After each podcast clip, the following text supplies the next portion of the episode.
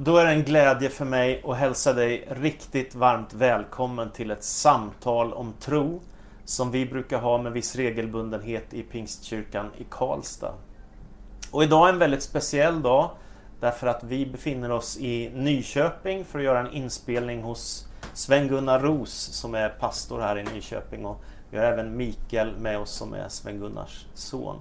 Så känn dig riktigt varmt välkommen. Nu ska vi ha ett väldigt speciellt samtal som kommer hända, handla om frågan om kan mirakler ske och vad händer? Mm. Och vad kan påverkas när vi ber till Gud om hjälp och så? Om ni ska presentera er själva lite grann för tittarna. Vem är du Sven-Gunnar? Jag heter Sven-Gunnar Ros och är pastor här i församlingen i Nyköping. Och eh, jag har varit här i över 30 år nu. Ja. Och haft en spännande tid ja. här i församlingen. Och eh, jag har varit pastor i över 50 år nu. Även om jag ser väldigt ung ut så, så har åren gått. Ja. Och det känns väldigt bra. Och det, det känns som om Gud liksom eh, talar om en, en, tid framöver också. Ja, vad härligt. Ja. Vad härligt. Så det är inte slut än. Och du är gift och du har barn ja. barnbarn? Ja. Jag har en fru och två söner. Ja. Och en av sönerna sitter här bredvid. Och det är Mikael som jobbar ihop med mig i kyrkan också. Mm. Spännande. Tack så mycket. Mikael. Ja, precis. Eh, Mikael Ros eh, jobbar också i Philadelphia kyrkan här i Nyköping. Eh, har en fru och två barn. En eh, 11-årig grabb och en snart 8-årig tjej. Och sen så är det en, ett litet liv på väg också. Oh, vad härligt. Så att, eh, ja, det är spännande. Absolut. Och jag Ja, jag älskar att träna. Fast Aha. just nu har jag liksom en liten paus i det. Jag försöker ut och springa lite grann men, men eh, nu har vi eh, en liten paus i det. Ah, okay. Så och innan du blev pastor så har ja. du jobbat någon annanstans? Ja, jag jobbade, eh, började i kyrkan för drygt tre år sedan tror jag. Ja. Innan det så jobbade jag på bank. Okay. I, I nästan 15 år och, och, då jobbade jag med finansiell rådgivning och, och ja, allt som tillhör eh, liksom privatekonomi. Okej, okay. så från så bankvärlden och nu i pappas fotspår? Just det! Jobbar på en församling? Ja precis, jag har ju egentligen jobbat tillsammans i många, många år. Ja. Fast då var det mer liksom volontärt. Just det. Så nu, nu har jag förmånen att liksom jobba heltid tillsammans. Nu är du anställd i kyrkan ja, också. Ja, precis. Sven-Gunnar, du har ju varit med om något väldigt dramatiskt. Du drabbades av Covid och ja. hamnade i respirator under lång tid. Ja. Berätta något, vad var det som hände? Jo, jag fick ju det här omtalade Covid. Eh, och eh, jag var ändå försiktig och försökte att jag inte ska eh, dra på mig den här smittan men av någon anledning så blev det så i alla fall. Mm. Och direkt när jag testat mig så, så bestämde vi oss här att jag kan sova nere i gillestugan mm. och så vi inte skulle smitta, eller jag skulle smitta någon. Men febern steg och steg och jag, en dryg vecka låg jag här hemma. Eh, och eh, det blev mer och mer mm. utav det. Mm. Och eh, eh min äldste son, när jag ringde honom, han jobbar i räddningstjänsten. När jag ringde honom och frågade om han hade någon syrgas och kunde komma hem med. Ja. då, då, då sa han du behöver nog in på sjukhuset nu. Ja. Mm. Och eh, jag vet inte om det själv men eh, min fru har berättat det. Då ringde jag direkt efter en ambulans. Ja. Och eh, därifrån minns jag ingenting mera. Nej. Så vad hände, vad hände sen? Mikael, du var med också. Ja, precis. Vi tog, ja, men vi tog egentligen en, en rätt så hård smäll hela familjen. För i samband med det här så, så blev ju... Det började egentligen med att jag och min fru blev fick covid. Ja. Och, och sen så fick både mamma och pappa då eh, mm. också eh, covid. Och ja. de tog ju en hård smäll. Båda två hamnade då på intensiven. Ja. Eh, mamma var där i 17 dagar. Eh, fick andningsstöd. Man behövde aldrig söva ner honom. Men, men, men Sven-Gunnar han eh, såg man ganska direkt. Att här, här behövs mer så att säga. Så man la honom i något som kallas för invasiv respirator. Det vill säga man tar över, man tar över andningen helt enkelt. Ja. Och hur Och- lång tid var det efter att, att det här insjuknandet? Ja, men det var ungefär en vecka efter. Eh, Ja. Han hade legat hemma först och sen ganska snart när han kom in på sjukhuset så sövde man ner honom. Okej. Man la honom i, i, i, i man, man la honom i den här respiratorn. Då. Man Ja. såg, man, man gjorde ju röntgen då på lungen och man såg att eh, lungorna var eh, fibrotiska, det vill säga de, de fungerade inte helt Nej, enkelt. nej. De var eh, väldigt skad, skadade och medtagna av det här viruset. Ja, det. Så, så där behövde man söva ner honom och han låg ett antal veckor i den här respiratorn. Sen så såg man, låt säga två, tre veckor efter att man sövt ner se, såg man att lungkapaciteten började återkomma. Mm. Eh, så, och det var ju positivt. Mm. Eh, med, och så gjorde man då första uppväckningsförsöket. Ja. När man sövt ner honom, vart så sederad och medicinerad under lång tid. Eh, så, så skulle man nu försöka eh, väcka honom igen. Och då, då kommer ju det här nästa problem då. Lungorna var första problemet. Det andra problemet var ju att man inte kunde väcka honom. Nej. För när man försökte väcka honom då var, blev det stress, andning, blodtryck och allting bara stegrade. Det funkade inte. Det funkade inte. Nej. Så man fick söva ner honom igen. Och man, man gjorde ett antal försök. Eh, Ja. Många försök. Men, men det, det funkade inte. Och så han, han blev kvar eh, i, i andningsstöd Ja. eller respirator. Ja. Det var lite från och till. Eh, I 50 dagar så höll man honom nersövd. Ja. det är Och- väldigt, väldigt länge. Väldigt lång tid. Har du några minnen av det här? Liksom, du berättade för mig innan här när vi pratade lite att du läste lite böcker och du hade feber och så steg det och så. Har du minnen av liksom någon slags stress och nu ska de söva ner mig eller är det helt raderat? Eller? Det är helt raderat. Mm. Ja, Och, och det känner jag faktiskt glädje över. ja, För jag har hört så många berättelser om hur fruktansvärda drömmar man kan ha och så vidare. Men jag kopplades ifrån redan här hemma innan de hämtade mig. okej. Och så jag har inget minne av någonting Nej. när de sövde ner mig och all behandling. Eh, Så Mikael har ju förstahandsinformationen. Ja, Plus att jag dessutom har läst igenom mina journaler. ja, Och det är ju intressant att läsa där. Ja. Det är ju ett enormt engagemang på IVA ja, eh, för att hålla liv i mig. Och eh, jag är ju väldigt glad över det stora engagemang som har varit. ja. Och samtidigt är jag glad över att jag inte har lidit någonting utav det. Nej, det är fantastiskt. Utan det var nog värre för min familj. Inte minst när, vi, när Paula kom in veckan efter mig. Och vi låg i rummen bredvid varandra på IVA. Ja, Och kommer två pojkar och ska hälsa på oss. Ja. Av båda föräldrarna i den sjukdomssitsen som var så tufft. allvarlig. Det, det, det kan man ju knappt ta in den Nej. känslan. nej. Hur tufft det skulle vara. Men eh, jag märkte inget av det för jag var helt eh, borta. Ja, ja. Och så helt plötsligt så är du i respirator och du ligger där i lång, lång tid. Ja, det, jag har ju fått veta nu efteråt att jag lär vara den som har legat längst i respirator i Nyköping på sjukhuset eh, vad det gäller covidpatienterna. Ja, Och eh, det, det... Jag vet inte om det är en merit. Men eh, det, det är ju fantastiskt alltså. Jag, jag brukar skoja när jag pratar med människor att eh, när jag vaknade så huvudet satt på samma ställe. och, och, och tankarna var kvar. Och, och det, direkt på, redan på sjukhuset så kunde jag läsa min bibel och börja läsa böcker. ja, Och jag märkte att jag var med i tankevärlden och Ja. mentalt var jag med och eh, det fungerar. ja, helt fantastiskt. Ja. Men det måste varit väldigt tufft för er som familj. Ja, Alltså 50, över 50 dagar i respirator, det är ju nästan två månader. Alltså Ja. måste det varit enorm psykisk press på er. ja men det är, klart, det är klart det var det. Absolut. Och, och eh, det som var det fina var ju att eh, våra läkare berättade att på många andra sjukhus i Sverige så är man väldigt restriktiva med att ta emot besök. jag. Men i Nyköping, vi fick komma varje dag. Ja, ja. Vi fick stanna en, en, Och du en hade timme. haft covid? En, jag hade haft covid, ja. Precis. Ja. Men Vi fick ändå klä på oss de här skyddsmaskerna och allt det här Ja. för att komma in till pappa då. Men eh, eh, min bror fick ju också covid. Ja, Så han fick ju vara hemma då ett antal veckor. Så under de här veckorna så gick jag själv dit. ja, Och, och jag var ju satt bredvid pappa, jag spelade lovsång eh, från telefonen för honom. Jag läste Bibeln, ja. Saltaren 91 och allt det här liksom ja. som, som jag bara talade ut över pappas liv. Och, så någonstans växte tron. Ja.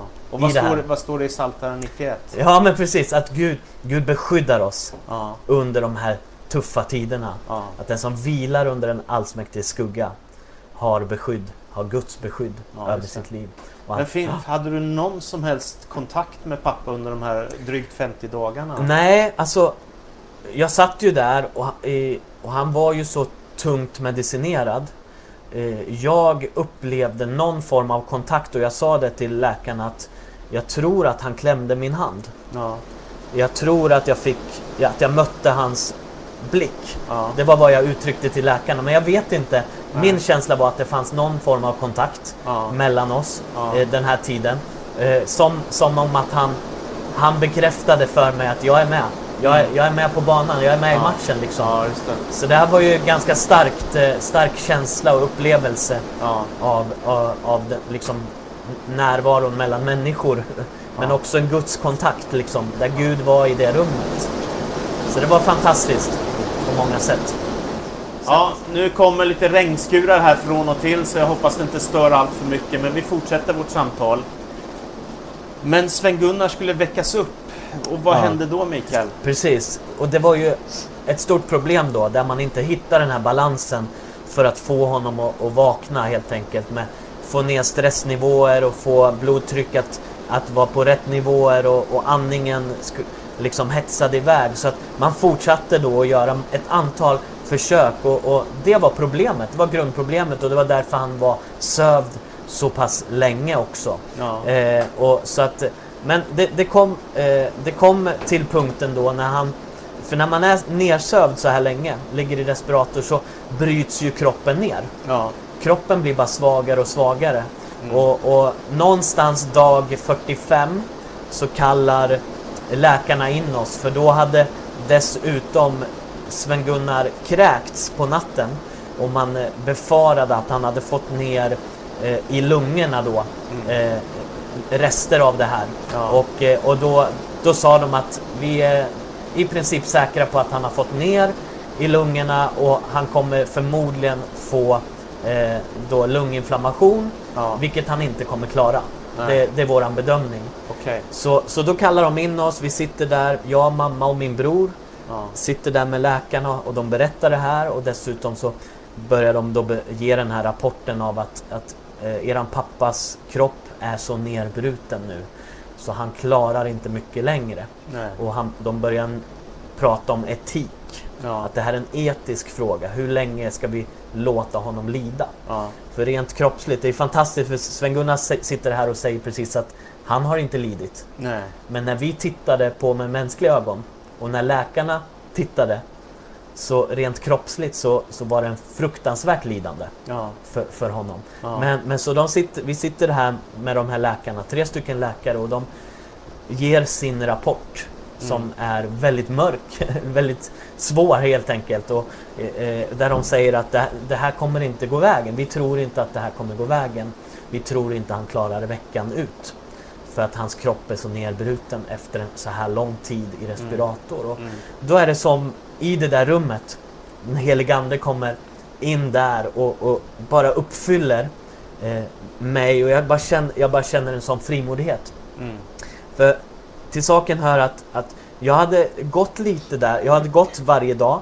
Men jag hade känt en, liksom en, en lite så här ofrimodighet på något sätt. Att jag, varför, jag har inte pratat med läkarna, jag har inte, de har sett mig be för pappa, de har sett mig spela lovsånger men jag har inte personligt pratat med dem om min tro.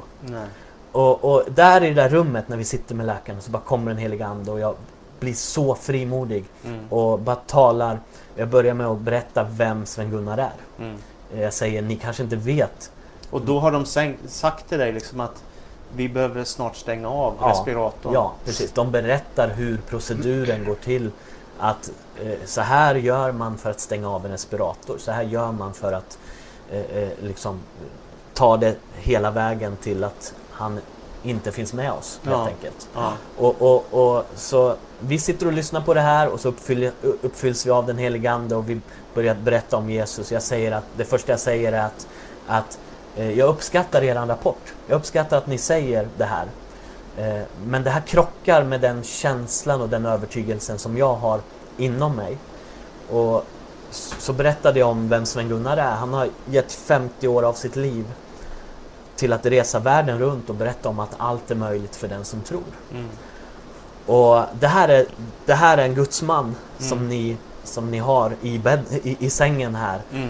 Och eh, så berättar jag om min mamma som också är ett levande mirakel och min bror liksom flikar in och säger ja, men vi, vi tror på hoppet och jag Mm. säger vi tror på Jesus, vi tror att Jesus kan göra mirakler. Mm. Så vi sitter där och vi vittnar för de här läkarna. Mm. Och någonting sker i det där rummet. Jaha, okej. Och, och, så, jag, så jag säger efter det här samtalet som pågick i nästan en timme så säger jag att nu, nu har jag med mig en böneduk. Och då frågar de vad är, en, vad är en böneduk för något? Ja, men en böneduk det är en duk som vi har bett för Mm. i församlingen. Mm. Och så berättade jag om att man i Nya Testamentet så la man klädesplagg på, på, som hade varit i berörelse av lärju, med, med lärjungarna. Så la man det på sjuka och de blev friska. Mm. Då sa jag, den här tygbiten, den här tygplagget eh, plagget har vi bett för. Mm. Och den ska ligga nu bakom huvudet, bakom kudden på, på pappa och den ska ligga där och vi tror att Gud ska göra ett mirakel Mm. i hans liv. Mm. Och så var mötet slut och så gick vi därifrån. Och vi hade sån frid. Jag gick där med min mamma och jag sa att jag sa, nu har vi gjort vår del. Mm. Vi har gjort vår del. Mm. Vi ska predika evangelium, vi ska berätta om Jesus. Mm. Det är det enda vi ska göra. Mm. Och sen får Gud göra resten. Ja. Och, och det var sån, sån härlig frid, även fast rapporten var ju fortfarande allvarlig. Mm. Det var ju, var ju eh, delvis tunga steg men samtidigt var den här inre friden Mm. som vi, som vi, som vi hade inom oss. Ja. För i princip hade ni fått en dödsdom. Ja, det var ju det. Det var ju det. Eh, liksom inlindat i att det här eh, kommer inte gå vägen och Mm. det här liksom, vi kan inte fortsätta och, och, och medicinera honom och söva honom så här. Och, så det här var på tisdagen och, och, på torsdagen kom vi tillbaks och då var det värre. Okej. Tänk dig att det kan bli värre. Ja. Liksom. Och då hade det gått över 50 dagar? Ja, då hade, då hade det gått. Det här, precis, nu var vi uppe i, i, i snart 50 dagar. 49, okej. 49 dagar Okej. eller något. Ja, Mm. Precis. Och, och på torsdagen var det värre. Och, och liksom vi bara funderade med Gud, liksom, vad händer? Och fjärde läkaren kommer till oss och säger ungefär samma sak. Att ni får förbereda er på att det här går inte vägen. Och, så det var i, ganska tuffa dagar där. Mm. Men, men dag 50 så händer någonting. Okej. Och, och, och då är det så här att vi, jag och min fru, vi eh, firar nattvard på kvällen. Och det väl, under hela den här perioden så är det ett enormt bönengagemang i församlingen, i kyrkan. Många ber och Det är många i flera länder som ber för Sven-Gunnar som Må- pastor. massor. Det kom meddelanden, sms och alla möjliga eh, skickade in och sa vi ber för Sven-Gunnar, vi ber Ja. för pastor Sven, Ja. vi ber och vi är med, vi står med er liksom. Så att vi har, vi har känt att tron har burit oss Mm. hela vägen. Mm. Och det var därför det var också det här en, liksom, en krock mellan att läkarna gav den här rapporten av eh, ja, men dödsdomen i princip. Mm. Och, och, och vi kände då en tro av att Gud ska göra det. Mm. Att Gud ska Mm. göra det. Sven-Gunnar är inte klar. Nej. Pappa är inte färdig. Han, han, han har mer att, att, att uträtta Mm. så att säga. Mm. Och så att, eh, ja men dag 50 då så, så eh, firar vi nattvard på kvällen och, och vi ber där en bön och så går vi och lägger oss. Och mitt i natten eh, så kommer ett meddelande på min telefon. Jag brukar inte läsa meddelanden mitt i natten sådär. Men, men nu gjorde jag det. Så jag läser, det är en vän ifrån Brasilien. Mm. Som, eh, då hade jag på morgonen samma dag så hade jag lagt ut en litet Instagram-inlägg och Facebook-inlägg. Eh, där jag bad att be för min pappa helt enkelt. Be Mm. för pappa, han är väldigt sjuk nu. Ja. Och då hade han sett det här i Brasilien och han sa Micke jag såg ditt inlägg Min vän Marcinho i Brasilien och, och, och han tog med det här eh, till sin kyrka. Så Mm. hade man ett ungdomsmöte på kvällen på fredagen där i Mm. Brasilien. Ja. Och de bad. Och mitt under den här gudstjänsten som de hade så kommer fram en profet. Och den profeten talar då ett profetiskt ord. Profetiskt ord betyder, det är ett budskap från Gud helt enkelt. Ja. Och, och budskapet från Gud var att just nu, i den här stunden, så bryts ett virus i den mannens kropp. Mm. Och, och han har, han, man har inte kunnat väcka honom på grund av det här viruset, men nu bryts det viruset. Mm. Och när jag får det här smset, eller eh, eh, meddelandet där mitt i natten, så liksom uppfylls jag av den här, samma tro som jag egentligen kände när jag gick från det här läkarmötet. Mm. Samma tro kände jag där.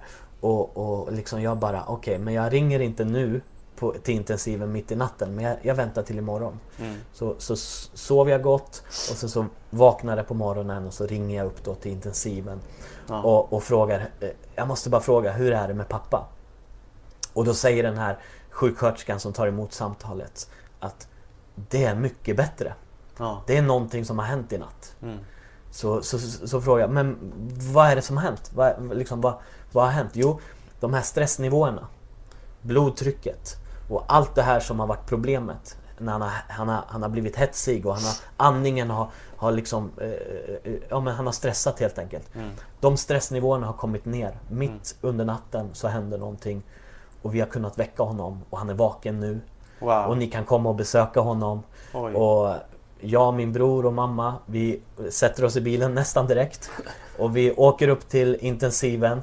Och när vi kliver in i- det här rummet då, eh, full, fullt utrustad med alla de här maskerna och så, så tittar vi honom direkt i ögonen. Och jag säger till mamma, ser du ögonen? Mm. Det är pappa som är tillbaks. Ja. Precis där och då hände någonting. Ja. Och, och det är så mäktigt. Det är, Ja. det är ett bönesvar. Det är ett mirakel som skedde, skedde där på den natten. Och det är ett svar på bön. Både böner som har betts i Sverige, i många länder utöver vår jord, men också i Brasilien. Ja. Det fanns ett engagemang och allting det här mynnade ut i ett mirakel. Ja. Och att Jesus fick lägga sin hand på, på Sven-Gunnar och bara resa honom upp. Ja, Så det hände på, på lördagen dag 50. Ja. Eh, och så det var, det var fantastiskt. Ja. Ja. helt underbart. Mm. ja. Hur var det för dig Sven-Gunnar? Du har legat i respirator i 50 dagar. Liksom. Hur är det att vakna upp efter en sån sak? Mm. Ja, det vet jag inte. nu, nu har, har eh, ni fått en information från en förstahands. Ja. Jag har ju andrahandsinformationen. Ja. ja. Och eh, eh, jag har förstått att eh, man vaknar rent fysiskt. ja. Men mentalt var jag nog inte vaken riktigt. Nej. För jag har inget minne av det här Nej. i alla fall. Men jag läser ju i journalerna att jag vaknade. Mm. Och dagen efter, eller vad det var, så satt jag och tittade på TV och drack en halv kopp kaffe. Ja. Så på något sätt var jag ju vaken. Och jag var med. Men jag har inget minne utav det. Det är helt sudda. Läkarna Ja. sa ju att det är väldigt vanligt att man drabbas av delirium. Och, och det var ju det som, som pappa hade då när han vaknade. Att han, att han, han var där. Vi såg Ja. att det var han. Ja. Men, men, men mentalt så var han inte Det där. tog Så tid ungefär och- tio, dag, tio dagar senare Ja. så märkte vi mm, nu är han på plats. Ja. Nu, nu är ju även mentalt, nu är han även mentalt med. Ja. Just det. Ja. Men du har berättat en rolig sak för mig också. Det var att ganska snart efter att du hade vaknat så ville du ha hamburgare. Ja, ja det, det har jag heller inget minne av men det står tyd, tydligt i journalerna står det till och med och Ja. Micke har berättat det för mig också. Ja. Att eh, jag frågade om jag inte kunde få en hamburgare och en Coca-Cola. Mm. Och nu hörde till saken att det är väldigt sällan jag köper hamburgare och Coca-Cola. Ja. Eh, det är inte precis det jag köper när jag Nej. går och handlar mat. Nej. Men eh, det hade jag frågat efter. Ja. Det var ett friskhetstecken. Det, ja, det var ett friskt. Jag var väl hungrig Ja. kan jag tänka mig. Ja. Eh, Så det var väl därför. Och Men så- har du också under de här dagarna, för du sa innan till mig också att du är så tacksam både över sjukvården och att det är så många som har bett för dig. Alltså, för mig är tron det mest naturliga man kan tänka sig. Ja. Och att räkna med Gud, det, det är inget liksom extremt man håller på med utan eh, sjukvården jobbar i humanitetens tjänst och Gud jobbar i samma tjänst. Ja. Och eh, här ser det ut som om att eh, Gud kom men han kom inte för sent. Nej. Eh, Men han kom sent. Ja. Och många gjorde en enorm insats och, och det är jag så glad för. Eh, Det, det, det måste jag säga från djupet av mitt hjärta. Och, eh, Mikael och jag har pratat om att vi ska gå upp på intensiven någon dag nu efter semestrarna och hälsa på personalen där uppe. Och de får se mig när jag går på egna ben och är pigg och frisk och tänker klart och så vidare. Ja, ja. Så de får se ett mirakel också. Ja, precis. Någonstans det i det jag är här, förlåt att jag avbryter. Någonstans i det här så bär, är man buren av löftena. Mm. I I Bibeln. jag. Bibelns, löf, Bibelns löften. Och vi Ja. fick ju ett löfte väldigt tidigt. Mm. Från Jesaja 58. Där det står att ljuset ska bryta fram och helandet ska komma med hast. Ja. Och, och det där liksom var levande inom mig under hela den här perioden. Mm. Det, bar, det bar mig, liksom, det bar oss Mm. som, som församling Mm. att vi fick hålla fast vid det här löftet att helandet ska komma med hast. Och det Ja. gjorde det ju verkligen. Ja. På slutet där, då blev Ja. det hast. eh, Verkligen hast. Ja. Mm. Men, men, men det var liksom så här, eh, myrs, eh, myrsteg under, under, period, under den här långa liksom, perioden då han var nedsövd. Ja. Då var det i, i, i myrsteg framåt och sen så var det en dipp. Ja. Myrsteg framåt så var det dipp och så Ja. frågasatte vi då liksom men, men var, var är det det här helandet med hast? Mm. Vart är det liksom? Mm. Och, och då kom det på slutet här. Liksom. Ja. Att vara buren av ett löfte. Och det, det, det är eh, liksom oavsett vad man går igenom för problem egentligen. Ja. Att få vara buren av Bibelns löfte. Ja. Att han ska aldrig svika dig. Han ska aldrig överge dig. Han, han lämnar dig inte liksom i sticket utan, utan han är med dig i varje dag. Det här var mörk, en mörk och svår period för oss eh, som familj. Men ändå hade vi ett löfte att stå fast vid. Guds godhet och Guds trofasthet. Ja. Men det jag tycker är så starkt också Sven-Gunnar, det är ju att det är så många som ber för dig och vi var ju med och be- bad från Karlstad också och la ut i sociala medier. Så det är ju mängder av människor som har bett för dig. Ja. Förutom den här goda sjukvården du har fått då. Eh, och jag, för mig är det så starkt också att det är precis det här att, att få ett profetiskt ord. Och Nya Testamentet står ju om det här att man kan få en, ett tilltal från Gud och få ge det vidare till andra människor. Att man får pröva det Mm. ordet och om det kan stämma att det kan vara en hälsning från Herren. Ja. Och att det sker precis den natten när du vaknar Ja. upp. Det är Ja. väldigt starkt. Ja, jag, hur, jag, tänker tycker, du, hur tänker du om det? jag tycker det, det är för mycket för att vara slumpen bara. ja, Eh, att det var precis den natten Ja. som uttalande hade kommit. Ja. Att i natt ska han vakna. Eh, Det är så starkt alltså. Och när jag har berättat det på sjukhuset och eh, det som har sagts mig Ja. om hur det gick till. Då är ju folk alldeles överväldigade Ja. när de får höra det. ja, Och jag tycker det är viktigt om det kommer fram i en sån här sändning också.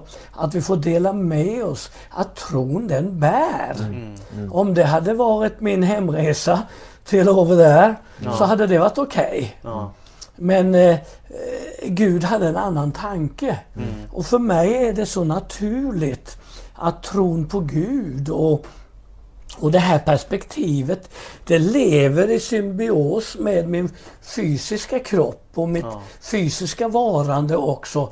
Att Gud inte är långt borta utan Gud bor ju här ja, i mig och i min tankevärld och, och det lever ju i symbios med varandra. ja. Och, och det är så starkt för det skapar en sån trygghet. Mm. Om jag lever eller dör så hör jag Herren till, står det i Bibeln. ja. Och, och det, det, det betyder så mycket. Ja. Och Och så, sen gjorde sjukvården en enorm insats också. Du berättade för mig, det var liksom slangar och grejer. Ja, Kan ja. du berätta något om detta? ja, alltså eh, det är ju fantastiskt. Man får en dagbok Ja. som man skriver på IVA här i Nyköping. Ja, Och så sätter de in lite bilder där också. Mm. Första gången jag tittade i den så eh, kunde jag inte fatta för eh, min äldste son, han och jag är ganska lika varandra. Så jag kunde inte fatta varför han låg där liksom. Jag hade ju pratat med honom eh, tidigare. ja, Så jag blandade ihop det att det var han som låg där. ja. Eh, Så det var jag som låg där. Ja. Och efter ett par dagar så eh, uppmärksammade jag ju det. ja, Men eh, det, det är ju förskräckliga bilder egentligen när man tittar på dem alltså. Slangar och sådana där apparater i mängder runt omkring mig där och personal och Så hur liksom med andning och med mat och allting, berätta, säg något. Ja. Hur, hur gick det till? Vad gjorde de med dig? Jo, ja, andningen fick jag ju när jag var på IVA här genom respiratorn. Mm. En sån hade- trakostomi. Ja, och så, så hade jag en track här på halsen så du ser kanske ett hål där så, som är kvar. Och så maten fick jag ju genom en slang i, rakt in i magsäcken. Eh, Så, så funkade ju mitt liv då. Ja. Och sen så när jag kom till Stockholm då var jag ju på en andningsklinik där jag skulle eh, Lungorna sa man att de var som två papperspåsar egentligen. Och de ska ju vara som ballonger, elastiska när man andas. Ja. Och eh, det var det man jobbade med i Stockholm då. Mm. Och det fick jag ju veta då. Då var jag ju med på banan liksom. Och jag fick absolut inte ta bort syrgasen. Nej. För den skulle vara med liksom och, och stretcha mina lungor. Och, och, och det var ju bra. Jag minns ganska tidigt där så minns jag att jag kände eh, nästan en spykänsla. Och, och jag frågade om kan jag inte få dra bort den här en liten stund. Jag var rädd att det skulle komma i lungorna. Men jag fick inte ta bort syrgasen. Den skulle vara med i alla fall. Och, och, eh, och det gick ju bra. Men jag märkte ju att dag för dag blev jag bättre och bättre. Och eh, det kändes ju väldigt bra och de sa det, eh, för de var ju med på banan när jag var i Stockholm, att eh, utvecklingen går ju väldigt fort framåt. Och då ska man betänka att det jag då har konstaterat efter eh, jag vaknade var ju att eh, jag kunde ju inte stå på benen. Nej. Eh, Efter bara någon vecka så försvinner ju allt vad muskler heter. Mm. Och eh, jag hade gått ner 16 kilo. Okej. Ja, och benen var ju så smala pinnar på mig och, och armarna och, och min kropp. Eh, Så, så det var ju ett synligt exempel. Så efter ett par veckor i Stockholm så skulle jag pröva att gå. Och med ett gåbord då som jag skulle stå vid och hå- hålla mig i. Och, och eh, jag klarade ungefär två meter. Och sen bara flåsade jag.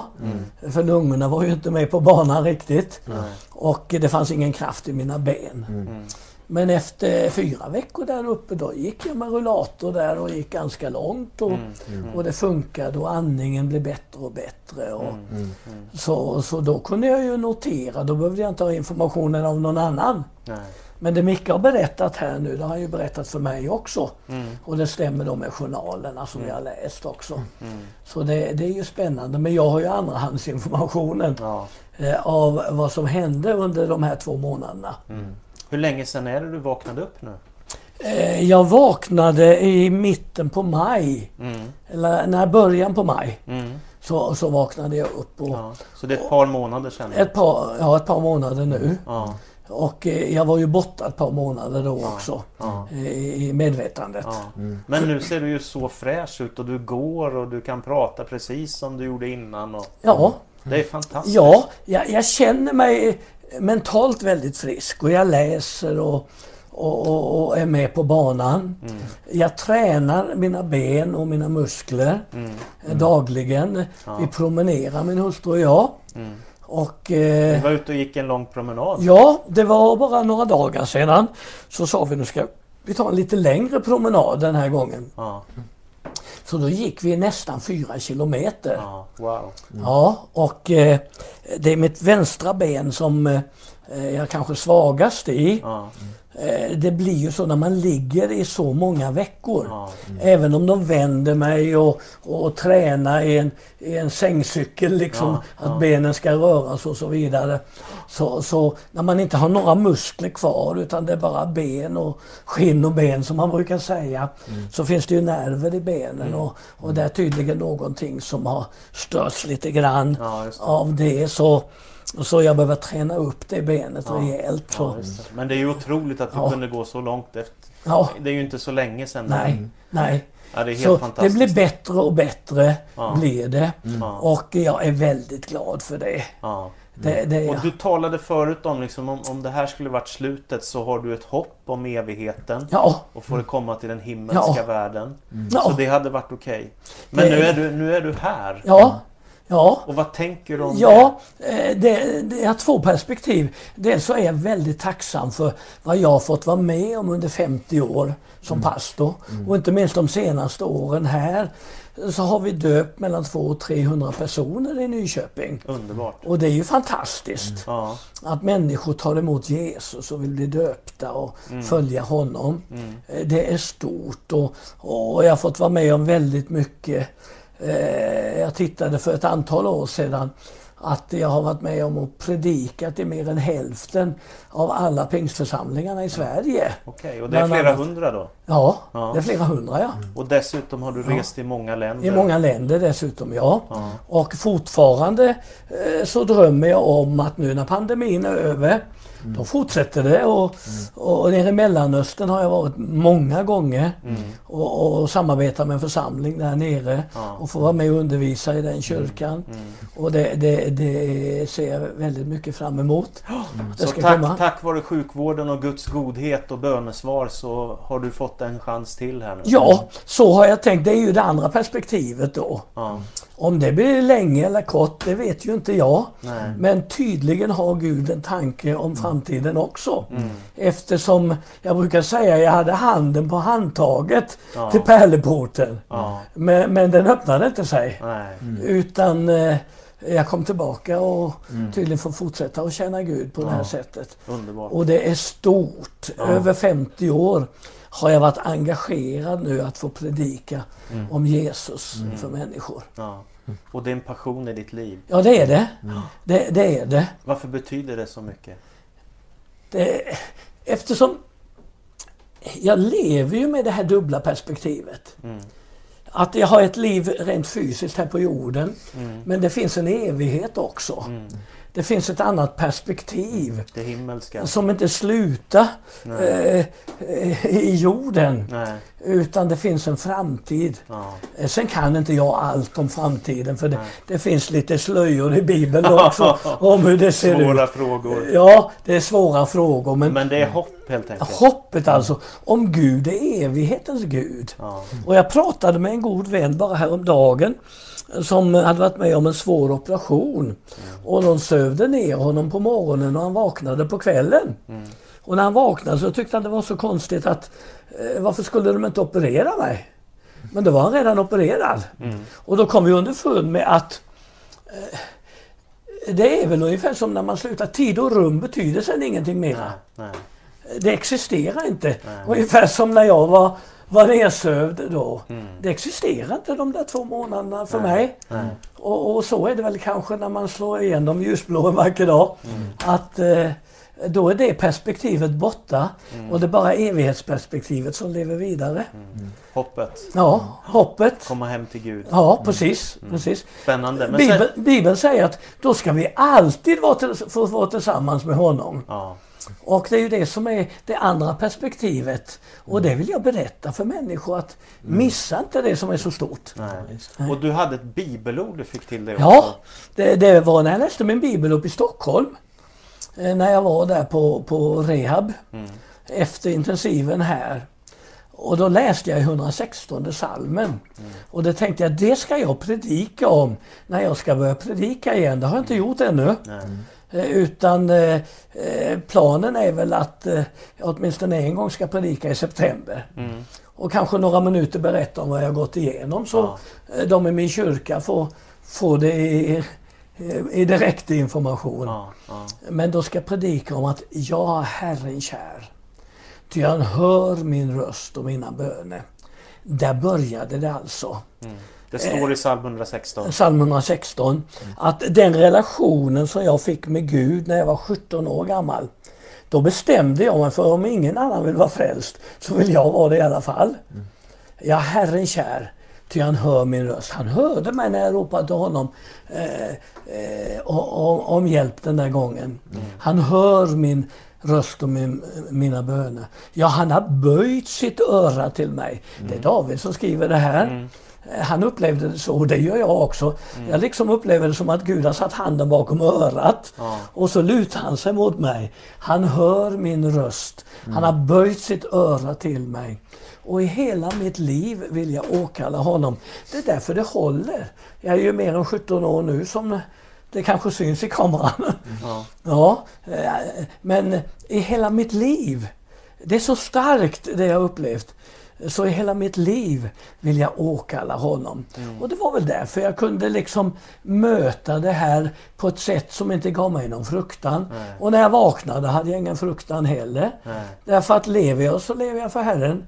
Och dör jag så dör jag för Herren. Mm. Vare sig jag lever eller, dör så hör jag Herren till. Mm. Vi är pilgrimer på väg hem till Gud. Ja. ja det är hoppet. Så, så är det. Ja. Och det har jag predikat om nu i över 50 år. Ja. Och jag tycker jag har lite kvar att säga i det ämnet. Du har fått en chans till att göra detta. Ja, precis. precis. Du, vi måste ta någon minut också bara att vara pastor det är ju inte bara att predika Guds ord och eh, berätta om vem Jesus är och att Gud älskar och så Gud är trofast. Utan det är också att hjälpa människor. Ja. Du har berättat för mig om ett engagemang i Latinamerika. Kan du säga något om vad, vad gör ni där? Ja, vi har engagemang i många länder men jag tror du tänker på Centralamerika. Mm. Ja. I Centralamerika har vi jobbat Församlingsplantering i Guatemala har vi jobbat med mm. för rätt många år sedan. Eh, vi har jobbat med ledarutveckling i Honduras ett antal år också. Mm. Men där vi jobbar kvar fortfarande är i El Salvador. Mm. Eh, för ganska många år sedan var jag där första gången och varit där rätt många gånger sedan dess. Eh, det finns många troende människor i El Salvador. Mm. Men det är väldigt, vad ska jag säga, stora behov mm. eh, rent fysiskt ja. för människor där. Fattigt. Ja, det är väldigt fattigt. Mm. Ute på landsbygden där så finns det exempelvis ingen sjukvård. Nej. Och redan tidigt när jag var där och mötte, mötte församlingen där mm. så frågade jag vad kan vi hjälpa till med? Då berättade de att de har planterat många kyrkor ute i på landsbygden skulle vi säga i Sverige. Mm. Där det inte finns någon hjälp egentligen att få när man blir sjuk. Och eh, då startade vi ett projekt tillsammans som vi kallade för ett medicinprojekt. Mm. Det, det, går ut på att man hyr in, eh, kanske en gång i månaden eller ett par gånger i månaden, en läkare och en sjuksköterska mm. och så en del församlingsmedlemmar som är kunniga på området. Och så har man en liten minilastbil och där lastar man på skärmväggar och några eh, sängar och så mycket medicin och så sitter personalen på flaket också och åker med ut. Jag har varit med flera gånger ute på landsbygden där. När man kommer, det finns ett kapell eller en kyrka mm. och där kan det stå en kö på 200 meter mm. människor. Många står med ett litet spädbarn i famnen. Ett barn som kanske inte skulle överleva om det inte fick eh, medicin mot diarré eller någonting annat. Mm. Väldigt enkla saker hjälper till att rädda livet på människor. Så det är kyrkan som är engagerad för ja, att hjälpa människor Ja, så, så, så, är det. Och just det att man hyr in en läkare från det stora sjukhuset i San Salvador. Mm. Så har han möjlighet att skriva remiss då. Mm. Om någon är allvarligt sjuk så kan den få en remiss och få ta sig in till sjukhuset och få hjälp där mm. också. Mm. Så jag kan nog säga att många människor har överlevt sjukdom. Många barn har överlevt på grund av det här programmet. Mm. Och sen så är det ett vittnesbörd om att tron har två händer. Mm. Vi sitter inte bara i en kyrka och prisar Gud. Det är underbart. Men vi gör någonting ja. för att hjälpa människor. I andra länder borrar vi brunnar och mm. här är det medicinprojekt. Ja. I något land är det ledarskapsutveckling mm. och olika saker på det sättet. Mm. Det är kristen tro för mig. Amen. Så vackert. Tack så mm. jättemycket. Mm. Mikael, till slut här nu. Ja. Hur är det att ha fått pappa tillbaka i livet? Ja men det är ju fantastiskt. Det är såklart. Ja. Jag, kommer, jag kommer ihåg när jag och, och mamma var inne vid hans sida där. När han var sådär väldigt sjuk. Mm. Så kom jag ihåg att jag lutade mig fram eh, mot pappa och sa att du är inte färdig än. Du, har inte, du, du, du måste lära mig mer. Ja. Du måste lära mig mer. Det finns fler, ja. fler saker som du måste stötta mig i. Och, ja. och liksom så här. För det är klart att Sven-Gunnar har varit en, en, en stor både inspiration och, och stöttning och, och, ledare för mig såklart. Mm. Mm. Så just det där att, att, du, har inte, du har inte lärt mig allt ännu. Nej. Allt, du liksom så här, mm. Utan, eh, eh, ja, det fanns mer. Så det är klart att, att eh, det känns enormt då. Både som pastor men också som pappa såklart. Mm. Vi, vi jobbar ju tätt tillsammans och, och, Ja. och sådär. Så att det, det känns eh, enormt glädjande Ja. såklart. Ett Tacksamt. mirakel att ett få mirakel. ha pappa Ja, ett tag till vid din sida. så är det. Absolut. Ja. Fantastiskt. Ja. Tack så jättemycket för ett väldigt intressant och spännande samtal.